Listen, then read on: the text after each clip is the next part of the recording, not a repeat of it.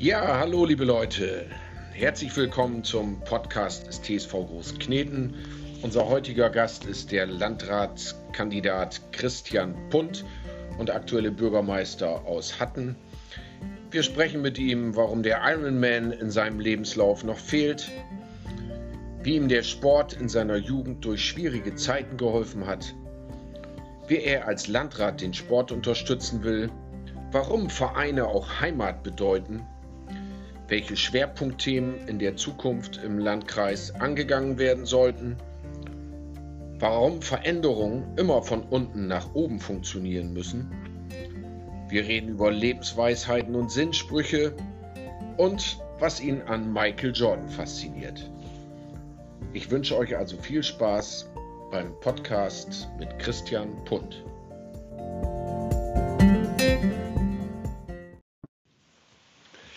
Ja, hallo Christian, schön, dass du da bist. Stell dich doch einfach mal kurz vor. Ja, hallo Dirk. Äh, ja, danke für die Einladung. Mein Name ist Christian Punt. Ich äh, bin Bürgermeister der Gemeinde Hatten, bin 48 Jahre alt, komme aus Lohne, verheiratet, zwei Kinder, habe zwei Hunde und sieben Hühner und daher viel zu tun. Ja, super. Bevor wir gleich in die Themen einsteigen, du willst ja demnächst äh, den Landkreis führen als Landrat ist das bei uns im Podcast so üblich, dass ich fünf kurze Fragen stelle mit kurzen Antworten und das ist der rote Faden, an dem wir uns dann so entlang hangeln. Die erste Frage wäre, welche Sportart betreibst du selber? Laufen, Schwimmen, Radfahren, Krafttraining und früher Kampfsport. Welche Schwerpunkte im Sport willst du setzen als zukünftiger Landrat? Ehrenamtsförderung sind für mich, ist für mich sehr wichtig. Dann sehe ich das Thema Vernetzung wichtig an zwischen den Sportvereinen und äh, Sportstättenförderung. Welches Ehrenamt hast du selber ausgefüllt? Zwölf Jahre als Übungsleiter für Kampfsport bei Erwachsenen Fitness und ich habe eine Ausbildung zum Rettungsschwimmer und auch eine Fachübungsleiterausbildung mit Schwimmen und Retten gehabt. Vierte Frage, was willst du anders machen? Ich möchte, dass der Landkreis mehr wahrgenommen wird. Ähm, auch als Landrat kann ich Bürgerbeteiligung durchführen. Und ich möchte, dass der Landkreis erfolgreich bleibt, damit alle Generationen hier vernünftig leben können. Ja, und dann die letzte Frage, die ich immer stelle: Welchen Sportler, welche Sportlerin nimmst du mit auf eine einsame Insel? Da ich nur eine Person mitnehmen darf, entscheide ich mich für Michael Air Jordan. Sehr gut. Ja, du haben wir ja auf die Frage 1 schon gehört, dass du Laufen, Schwimmen, Radfahren machst. Dann lege ich ja eigentlich am nächsten, dass du den Ironman demnächst angehen würdest. Oder also sehe ich das falsch? naja, da ist eine kleine Wunde, die im Grunde getroffen wurde. Das ist nämlich, ich habe sehr intensiv Triathlon gemacht eine Zeit lang, neben dem Kampfsport. Passt eigentlich überhaupt nicht zusammen, aber ich bin so ein Generalist im Sport. Habe eigentlich irgendwie jede Sportart irgendwie ein bisschen gemacht und irgendwie auch ähm, in einem guten Level, aber eben nicht so, dass daraus irgendwie äh, da so ein Halbprofi-Bereich bei rausgekommen wäre. Im Triathlon habe ich mal bei der Mannschaft ähm, vom Osnabrück mitgemacht da ging es im Bereich der zweiten Bundesliga Triathlon. Das ist schon ganz ordentlich. Ja, da habe ich aber auch nur einen Wettkampf mitgemacht, weil das war einfach zu trainingsintensiv. Ähm, ja, dann, also ich war eher so in dieser Kurz- und Mittelstrecke okay. ähm, unterwegs und das waren auch so meine erfolgreichsten Zeiten. Und als, als Amateur habe ich mal den Bären-Triathlon, den Kurztriathlon gewonnen. Das sagt mir jetzt in Oldenburg, ja. okay. Ja, 500 Meter Schwimmen, äh, dann 20 Kilometer Radfahren und 5 Kilometer Laufen.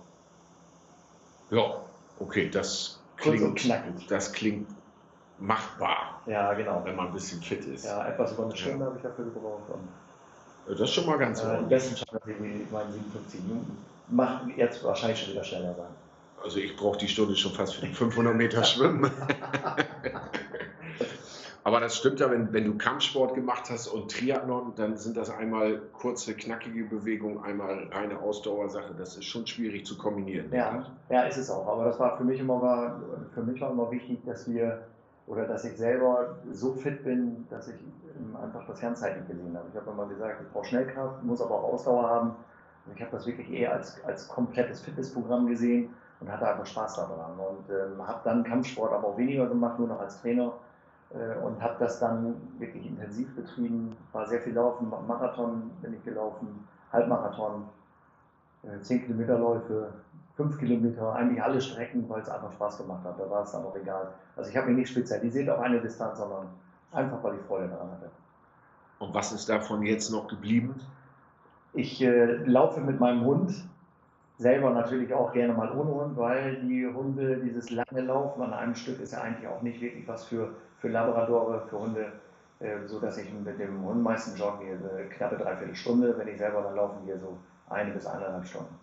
Oh ja, also das erklärt, warum du ja recht fitten Eindruck machst, wenn ja. ich das mal so sagen darf. Und ja, Kampfsportmäßig noch? Nee, Kampfsport selber mache ich jetzt nicht mehr, leider muss ich sagen, aber das ist einfach jetzt wirklich durch die Familie und durch das Amt des Bürgermeisters, wo die Zeiten jeden Tag anders sind in jeder Woche. Also man kann sich ja gar nicht festlegen und sagen, ich habe da jetzt einen 8-Stunden-Tag, das geht nicht. Ähm, so dass ich auf diese festen Zeiten einfach keine Rücksicht nehmen kann. Und äh, Kampfsport macht man nicht alleine für sich, außer vielleicht ein paar Übungen, mal Liegestütze, Bauchmuskeltraining und dazu dann vielleicht Abläufe im Kopf. Aber ähm, für mich ist dann das Laufen an der frischen Luft oder das Radfahren das Schwimmen im Freibad bei uns, das ist für mich das Wichtigste, einfach dann abzuschalten.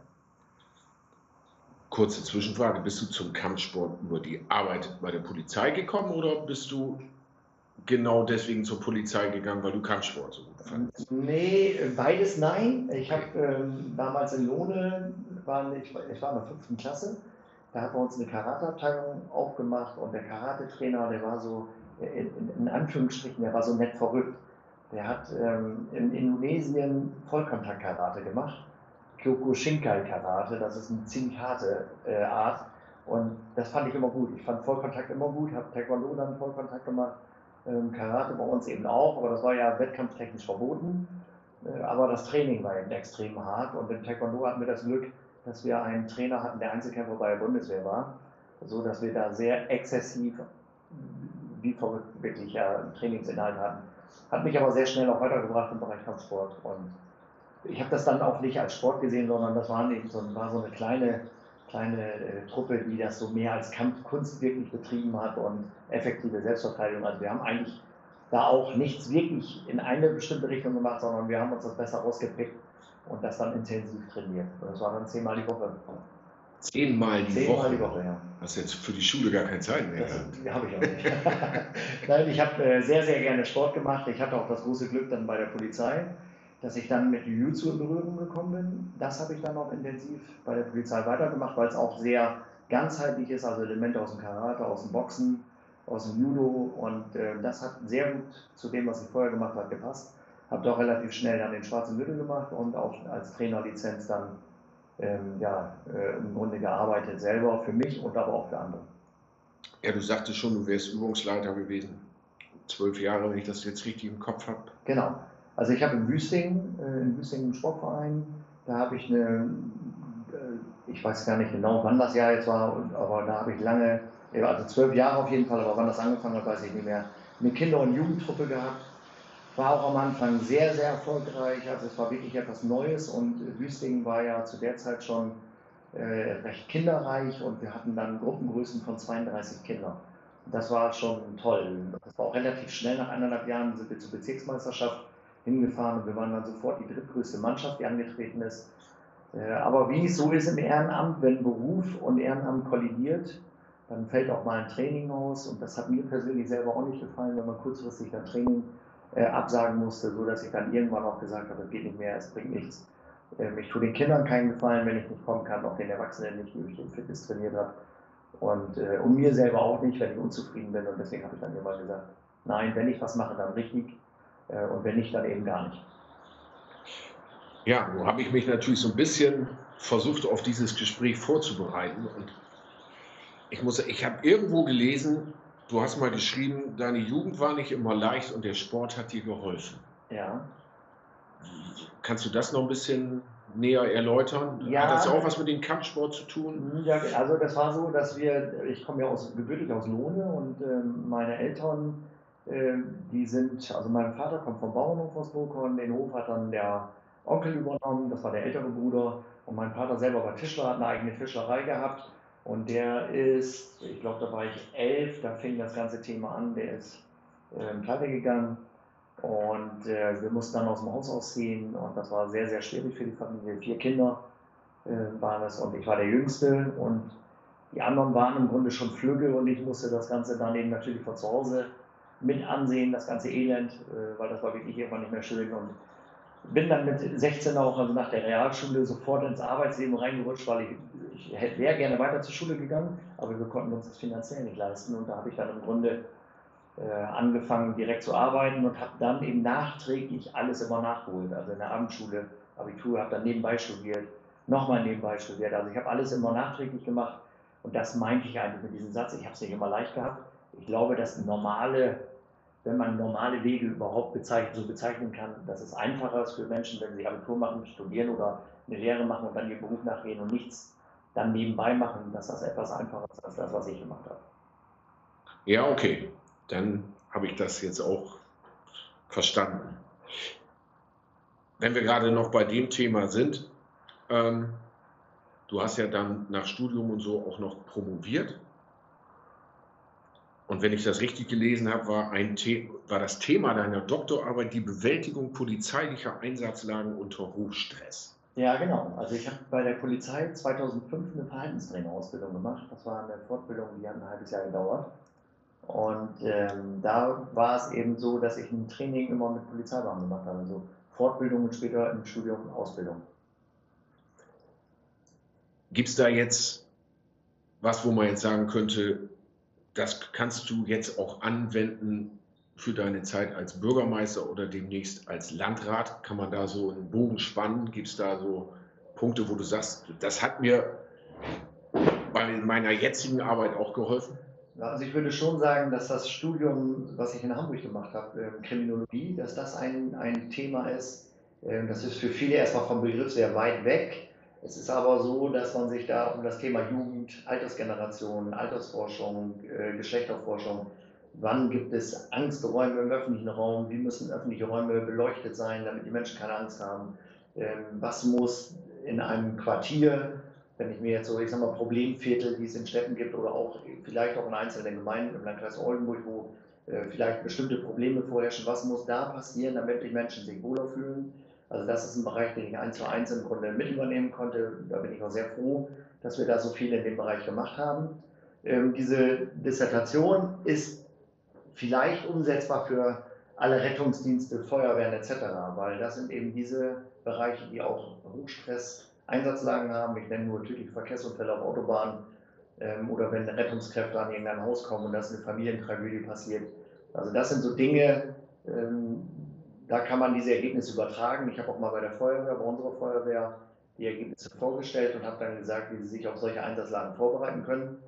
Ähm, denn in dieser Untersuchung war deutlich, dass es zwar immer das Thema posttraumatische Belastungsstörung, dass das behandelt wird. Also es gibt Ergebnisse darüber, wenn jemand eine Hochstress-Einsatzphase überstanden hat, äh, was muss man dann tun, damit er nicht krank wird oder krank bleibt, also mit einer posttraumatischen Belastungsstörung. Es hat sich aber nie wirklich jemand darum gekümmert, wie schaffe ich das, dass ich gar nicht erst eine posttraumatische Belastungsstörung bekomme. Und das habe ich untersucht.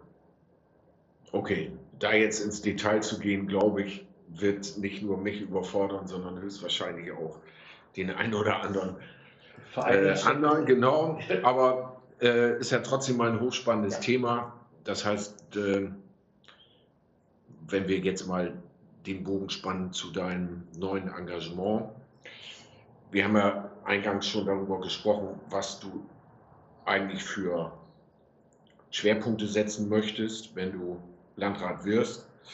Ähm, Ehrenamt hast du gesagt, Sportstätten. Da kannst du ja vielleicht noch mal ein bisschen näher erläutern, was für Ideen hast du da im Kopf?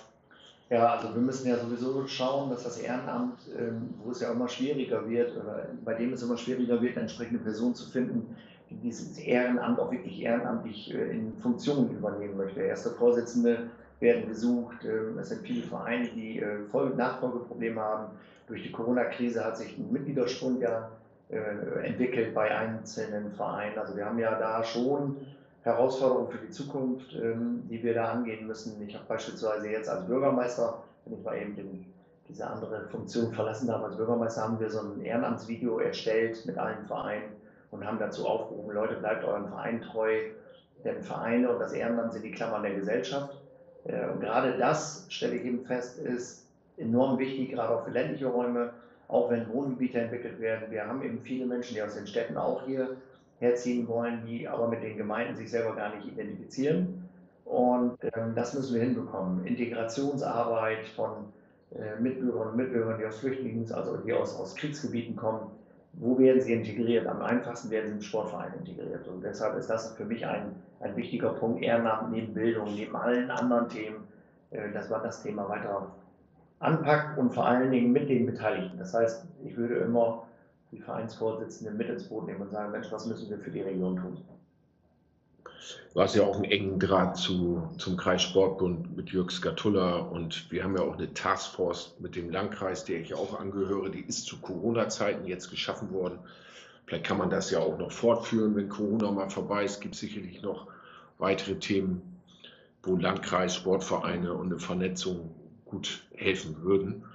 Ähm, meine Erfahrung ist übrigens auch, wenn ich das noch kurz erwähnen darf, ist, wenn jemand in eine Gemeinde zieht, ist eigentlich der schnellste Weg, Leute kennenzulernen, sich wohlzufühlen und integriert zu werden. Der Weg direkt in die Vereine, sei es Sportvereine, Feuerwehr, eigentlich egal was, ja. das ist immer der erste Weg, um sich selber auch heimisch zu fühlen. Ja. Da kann ich dir nur recht geben. Was könnt ihr eurer Meinung nach im Sportstättenbau noch an Hilfestellungen leisten? Ja, ich glaube, dass insgesamt bei den Förderungen viel Hilfestellung bei den Gemeinden erforderlich ist. Also die Gemeinden selber sind ja personell nicht so ausgestattet, dass man immer ein oder zwei Personen abstellen kann, um entsprechende Fördermittel zu generieren. Und deswegen glaube ich, ist es wichtig, dass ein Landkreis sich so aufstellt, die Fördermittel prüft, dass sie auswerten, was gibt es gerade aktuelles. Allein durch die Corona-Krise sind sehr, sehr viele Sportförderungen auf den Weg gebracht worden. Es gibt die Sportstättenförderung einmal vom Innenministerium, aber auch vom Umweltministerium. Durch Corona ist eine neue Förderrichtlinie für den Sportstättenbau, Sportstättensanierung rausgebracht worden. Das war eine 90% Förderung. Wir selber haben extrem schnell reagiert. Ich weiß das noch genau, mit einem Schmunzeln jetzt im Gesicht, was die Menschen hier nicht sehen können. Ich habe sonntags nachmittags einen Förderantrag geschrieben, drei sogar für zwei Sporthallen und eine Außensportstätte. Und wir haben letzte Woche den Anruf bekommen, dass wahrscheinlich ein Antrag davon durchgeht und wir als Gemeinde wieder 400.000 Euro für die Sanierung einer Sporthalle bekommen. Und das geht eben nur, wenn man weiß, dass es in diesen Fördertopf geht und wie man Förderanträge schreibt. Und da würde ich gerne, dass wir das vernetzt machen in den Gemeinden, dass man beispielsweise aufteilt, die eine Gemeinde ist erfolgreicher bei den Anträgen, die andere ist erfolgreicher bei Anträgen zu Sportstätten, die dritte Gemeinde ist erfolgreicher bei Anträgen, was Feuerwehr oder Grundschulen angeht. Und dass man das mehr vernetzt und sagt, wie können wir alle gemeinsam davon profitieren, wir sind nur gemeinsam stark als Landkreis. Wenn das Geld hier in der Region bleibt, dann profitieren wir alle von. Und die äh, Gemeinden brauchen auch das Geld. Ja, das ist auch was, was mir auch aufgefallen ist in, in dieser Taskforce zum Beispiel, dass im Landkreis weiß oft keiner, wer ist eigentlich Ansprechpartner in den Gemeinden für die Themen, sei es jetzt Sport oder andere. Also das fängt schon wirklich damit an, dass man vielleicht mal einen Verteiler macht, wer kriegt denn welche Infos. Ähm, da ist noch einiges, was man machen kann. Da reden wir vielleicht gleich noch ja. drüber, wenn wir zu den nächsten Themen kommen. Aber generell kann ich mal so festhalten, Sport siehst du schon auch als sehr wichtiges Element an für die Lebensqualität im Landkreis und wirst sich da dementsprechend auch für die Sportvereine mit einsetzen, wenn genau. das mal so auf den Punkt bringt. Ja, genau, für, für unterschiedlichste Bereiche. Integration, äh, Gemeinschaftsgefüge, Gesellschaft, Gesundheit. Das, Gesundheit geht immer schnell unter, habe ich ja jetzt gerade vorher auch nicht erwähnt, aber wir reden ja auch über Gesundheitsfolgekosten auch für den Staat und das betrifft ja auch den Landkreis, Rettungsdienst etc. Also alles, alles kostet Geld und wenn wir die Menschen in Bewegung halten, in, Gemeinschafts-, äh, in, in Gemeinschaft halten, es findet keine Vereinsamung statt, auch ältere Menschen, Reha-Sport etc. So, dass, dadurch erreichen wir, dass die Menschen gesund bleiben und dass sie zufrieden sind und weniger äh, insgesamt natürlich auch Geld dann benötigen, sondern lieber zufrieden leben. Ja, das freut mich zu hören als Vorsitzender des TSV Kneten, als Mitglied der Taskforce und ich habe das jetzt aufgenommen und muss dich da hoffentlich nie dran erinnern, an das, was du jetzt gerade mal eben gesagt hast. Kein Problem. Als wir vorhin mal bei der Frage 4 darüber gesprochen haben, was willst du anders machen, hast du gesagt Bürgerbeteiligung und solche Sachen. Was mich ein bisschen gewundert hat, ist, dass das Thema Digitalisierung da nicht so aufgekommen ist. Das ist ja eins der Dinge, die wir in unseren Sportvereinen gerade so ein bisschen forcieren und wo wir merken, dass das extrem viel helfen kann in der Kommunikation. Ähm, und man auch Bürgerbeteiligung übrigens digital viel schneller hinkriegt als analog. Ähm, oder meintest du das damit, naja, du, als, als wir über die Bürgerbeteiligung Ja, das meinte ich. Ich sollte mich ja erst mal kurz fassen, wir wollten ja darüber reden. So, und deswegen kann ich da natürlich jetzt gut einspringen. Also Digitalisierung ist ein Riesenthema. Wir haben ein Online-Beteiligungstool in der Gemeinde hatten beispielsweise. Das war das als zweite Gemeinde im ganzen Bundesgebiet. Äh, es gab nur eine Stadt in Nordrhein-Westfalen, die das Thema so weit angepackt hat. Wir haben, das nennt sich Civocracy. Wir beteiligen also die Menschen online, wir machen Bürgerbeteiligung und versuchen das eben entsprechend ähm, so über alle Medien, auch über die sozialen Medien zu machen, dass die Menschen informiert sind, dass sie Fragen stellen können, dass sie was melden können. Wir haben Online-Schadensmelder, ich bin im Arbeitskreis Digitalisierung äh, des Landes über den Städte- und Gemeindebund vertreten. Das heißt, es geht um Verwaltungsdigitalisierung, aber eben auch um, um äh, Bürgerbeteiligung etc., wie wir eben die Menschen einbinden können. Also da äh, das ist ein Schwerpunktthema sogar mit Digitalisierung, weil da werden wir nicht drum herum kommen. Auch wenn man das Wort manchmal nicht mehr hören kann.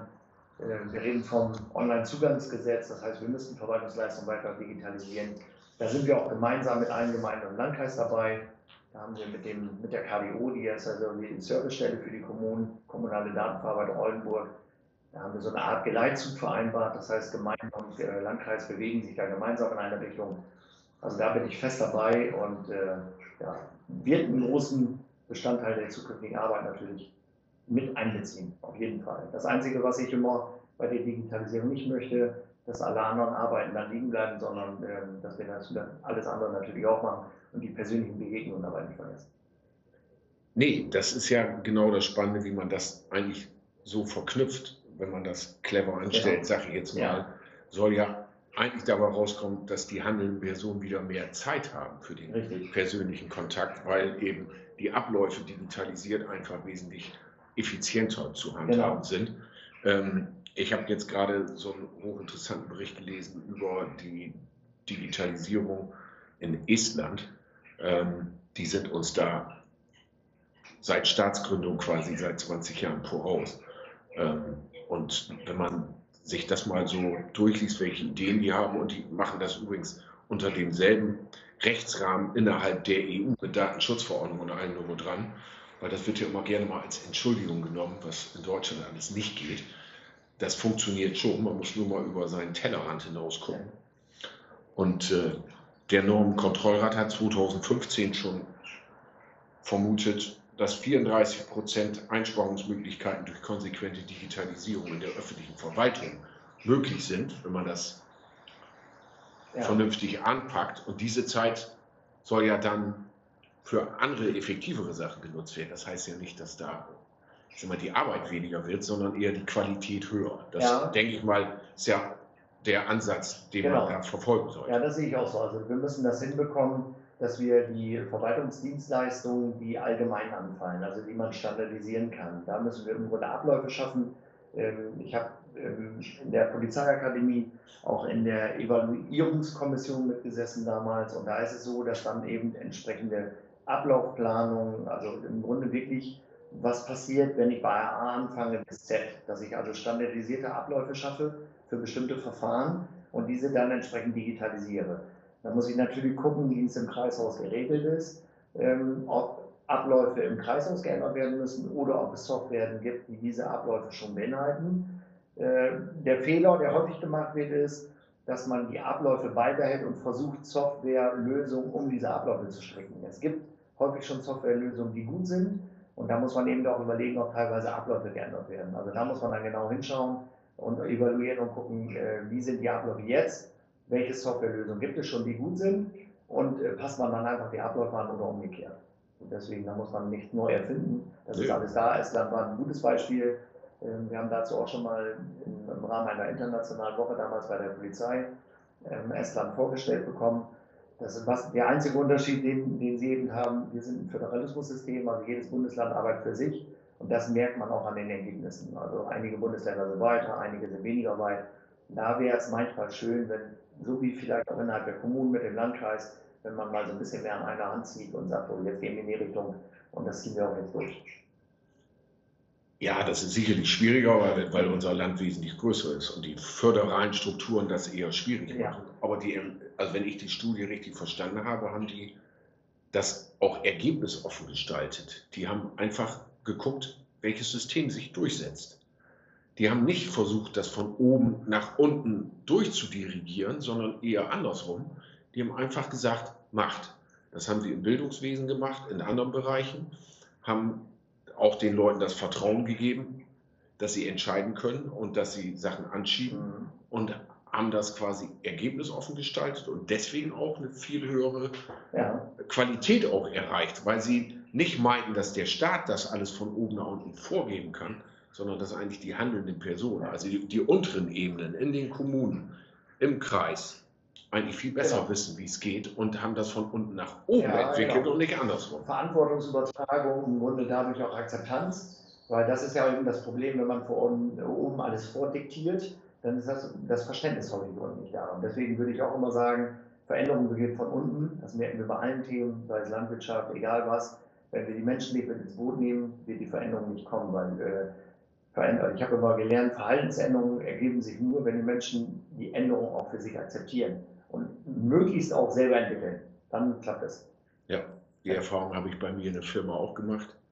Und wer als Vereinsvorsitzender Ehrenamtliche motivieren will, schafft das nicht, indem er das vorgibt, sondern indem er machen lässt, ja. Eigeninitiativen mhm. zulässt. Genau. Das ist auch vielleicht das, kann ich ja doch nochmal dazu sagen, was ich auch mal vorgestellt habe jetzt zum Thema 100-Tage-Programm. Da bin ich angefangen mit der Verwaltungsarbeit mit dem Landkreis, dass ich gesagt habe, wir müssen das hinbekommen, dass man schnellstmöglich eine Vertrauensbasis schafft. Oder ich muss es hinbekommen, dass die Teams wissen, dass sie selber Entscheidungen treffen können, dass sie arbeiten dürfen, dass sie ähm, keinen Maulkorb bekommen, dass sie also auch darüber reden können. Äh, die Kreispolitik entscheidet am Ende. Wir müssen das gemeinsam hinbekommen dass da eine Transparenz ist und dass wir wirklich äh, Verantwortungsübertragung auch so leben oder dass ich das so leben würde, dass man weiß, so die Leute können ihre Arbeit machen und müssen nicht Angst haben, da mal einen auf den Deckel zu bekommen. Weil das, ich finde, so eine Angstherrschaft, das hat noch nie funktioniert. Das habe ich auch bei uns im Rathaus gemerkt. Hatten, dass, äh, dass wenn man einfach auch mal machen lässt, im Grunde das, worüber wir gesprochen haben, dass die Zufriedenheit größer ist, die Leistungsfähigkeit ist größer, wir sind sogar recht flexibel bei den Arbeitszeitmodellen, bei den Mitarbeitern, die reduzieren wollten. Ähm, da habe ich, ich, ich weiß gar nicht, ob ich einmal jetzt Nein gesagt habe, weil ich festgestellt habe, wenn sie zehn Stunden reduzieren, sie schaffen trotzdem das gleiche in der gleichen Zeit, weil sie zufriedener sind. Und deswegen ist das eigentlich auch ein gutes Modell. Verantwortungsübertragung und dann Veränderung erreichen durch Akzeptanz. Und wenn mal was schief läuft, ist das der erste Weg, um rauszufinden, wo kann man besser werden. Genau. Man muss das ins Positive umdrehen. Ja dann stecken da immer viele Chancen. Ja. Es gibt ja den Spruch, wer was will, was verändern will, sucht Wege. Wer was nicht verändern will, sucht Gründe. Ja. Ich finde immer einen Grund zu sagen, das ist alles nicht machbar oder ist alles toll, wie es ist. Aber das ist kein Impuls, um besser zu werden. Genau, das habe ich in meinem Büro hängen, das Bild. Ach so. Genau mit dem Spruch. Sehr interessant. Du hast das ja noch nicht gesehen bei mir im Büro. Nee. Ich äh, kenne wohl deinen ich kenne wohl dein Profilbild, da steht irgendwo drin, äh, nicht, nicht möchte, nicht. So genau, machen am Ende. Genau, ganz ja, Aber dieses, wer etwas will, sucht Wege und wer etwas nicht will, sucht Gründe. Ja. Das ist einer meiner Leitsprüche. Wenn also bei uns jemand sagt, es geht nicht, dann sage ich immer, ich bitte um drei Alternativvorschläge, wie es denn gehen kann. Ja, das ist, das ist die Mentalität, die ich eigentlich auch versuche einzuführen, dass man nicht einfach irgendwo mal vorgelegt bekommt, was nicht geht, sondern mehr so helfen und heilen und sagen, okay, dieser Weg geht nicht, aber ein anderer Weg geht. Natürlich immer im Rahmen der rechtlichen Möglichkeiten. Ja. Also mein Motto darf ich hier eigentlich gar nicht öffentlich äußern, dass es nichts gibt, eine so viel Kraft wie Arbeit, die ein anderer schafft. Aber, aber auch, das bedeutet, auch das bedeutet eigentlich, wenn man es weiterdenkt, dann hat man Zeit und Ruhe, sich vorwärtsgewandt ja. Dingen zuzuwenden. Ja, stimmt. Ne? Ja, dann kommen wir jetzt quasi zum Schluss unseres Podcasts, auch wenn wir, glaube ich, noch ja, viel reden können. Können wir ja klar auch noch öfter machen. Schauen wir mal. Ähm, als Sportler, den du auf eine einsame Insel mitnehmen möchtest, hast du Michael Air Jordan genannt. Was fasziniert dich so an dem Basketballer ja. Michael Air Jordan? Also vielleicht vorher noch, ich hätte auch bestimmt noch ganz, ganz viele andere nennen können, aber das passte eben, weil ich diese Serie gesehen habe über die, äh, die Bulls und insbesondere über diese Person Michael Jordan und äh, ja, so, also ich habe ja auch immer in meinem Leben äh, gekämpft. Also das ist das, was ich ja vorhin sagte, man hat es nicht immer so einfach gehabt. Also ich musste mir immer alles selber erarbeiten und äh, bin auch ein sehr ehrgeiziger Mensch. Und äh, das habe ich eben auch in diesem Video erkannt. So, das war für mich so interessant, wie sehr Michael Jordan dieses Team mitgeformt hat und sie zu Höchstleistungen äh, gebracht hat. Und das fand ich einfach so faszinierend. Weil das ist das, was ich ja auch immer versuche als Teamarbeiter, ähm, alles, alles nach vorne zu bringen. Also ich habe da so ein bisschen, jetzt nicht parallel im sportlichen Sinne, das ist ja totaler Quatsch, aber einfach so diese, diese Motivation, die er dahinter hat, ähm, das habe ich eben, da konnte ich mich sehr gut identifizieren und mit dem hätte ich mich gerne mal darüber unterhalten. Äh, das habe ich eben auch gemerkt, als ich angefangen habe mit Triathlon. Ich habe immer gesagt, naja, mein Gott, ich habe Kampfsport gemacht und trotzdem kriege ich das hin. So, und dann hat das ein bisschen gedauert und das hat funktioniert. Und ich glaube, dass das sehr, sehr viel mit Ehrgeiz, mit Selbstdisziplin zu tun hat. Durchhaltevermögen, das sind so, die, so diese starken Schlagwörter, die ich dafür auch gerne benutze. Und das wäre, glaube ich, ein interessanter Austausch. Ja, würdest du den jetzt auf die einsame Insel mitnehmen, damit ihr hilft, da wieder runterzukommen oder damit ihr da eine schöne Zeit habt? Naja, ich meine, erstmal ich will ich erstmal wissen, ob er so ist, wie er in dem Video dargestellt wird, ja. wie er sich selber darstellt. Und äh, ich glaube, der Ehrgeiz würde uns dazu dann auch bringen, gemeinsam auch von dieser Insel wieder runterzukommen. Das ist ja auch nicht uninteressant, sich dann Personen zu suchen, die auch lösungsorientiert arbeiten. Ja. Und das war ja auch sehr deutlich, wenn äh, schwierige Situation war, wie sehr er das geschafft hat, durch Teamarbeit trotzdem die Mannschaft zum Erfolg zu führen. Und so sehe ich mich eben auch als, als Teamworker, ähm, auch wenn man alleine da in einer Zeitung steht, da steht dann der Bürgermeister, ohne das Team im Rathaus oder im Kreishaus ist man nichts. Und äh, wer das nicht erkennt, der kann auch nicht bestehen. Genauso wie äh, jemand, der sagt, er braucht die Politik nicht. Wenn im Kreishaus, wenn das nicht funktioniert mit dem politischen Gremium, und da sitzt dann, ich nenne es jetzt übertrieben, da ein Sonnengott, entweder weiblich oder männlich, und meint, äh, er muss die Menschen nicht mitnehmen, dann wird diese Person scheitern. Und deshalb bin ich immer der Meinung, es geht nur im Team.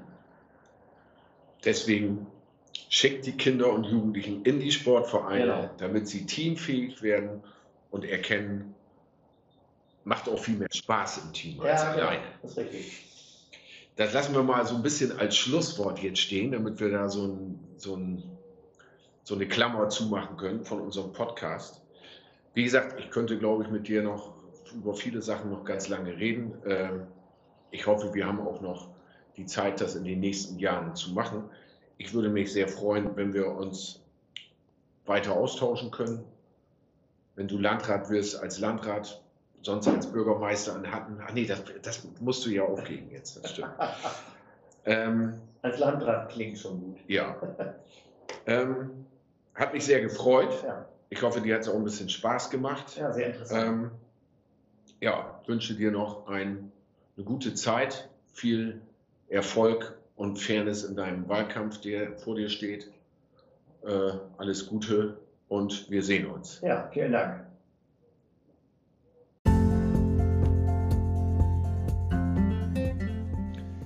So, liebe Leute, das war der Podcast mit Christian Punt. Ich hoffe, es hat euch gefallen. Falls ihr Anregungen oder Kritik habt, sendet gerne eine E-Mail an vorsitzender.tsv-großenkneten.de. Wir freuen uns auch, wenn ihr Bewertungen abgebt oder den Podcast mit Freunden teilt. Und ansonsten wünscht der TSV Großenkneten und der Vorstand des TSV euch eine gute Zeit. Bis zum nächsten Mal. Auf Wiedersehen, euer Dirk Wintermann.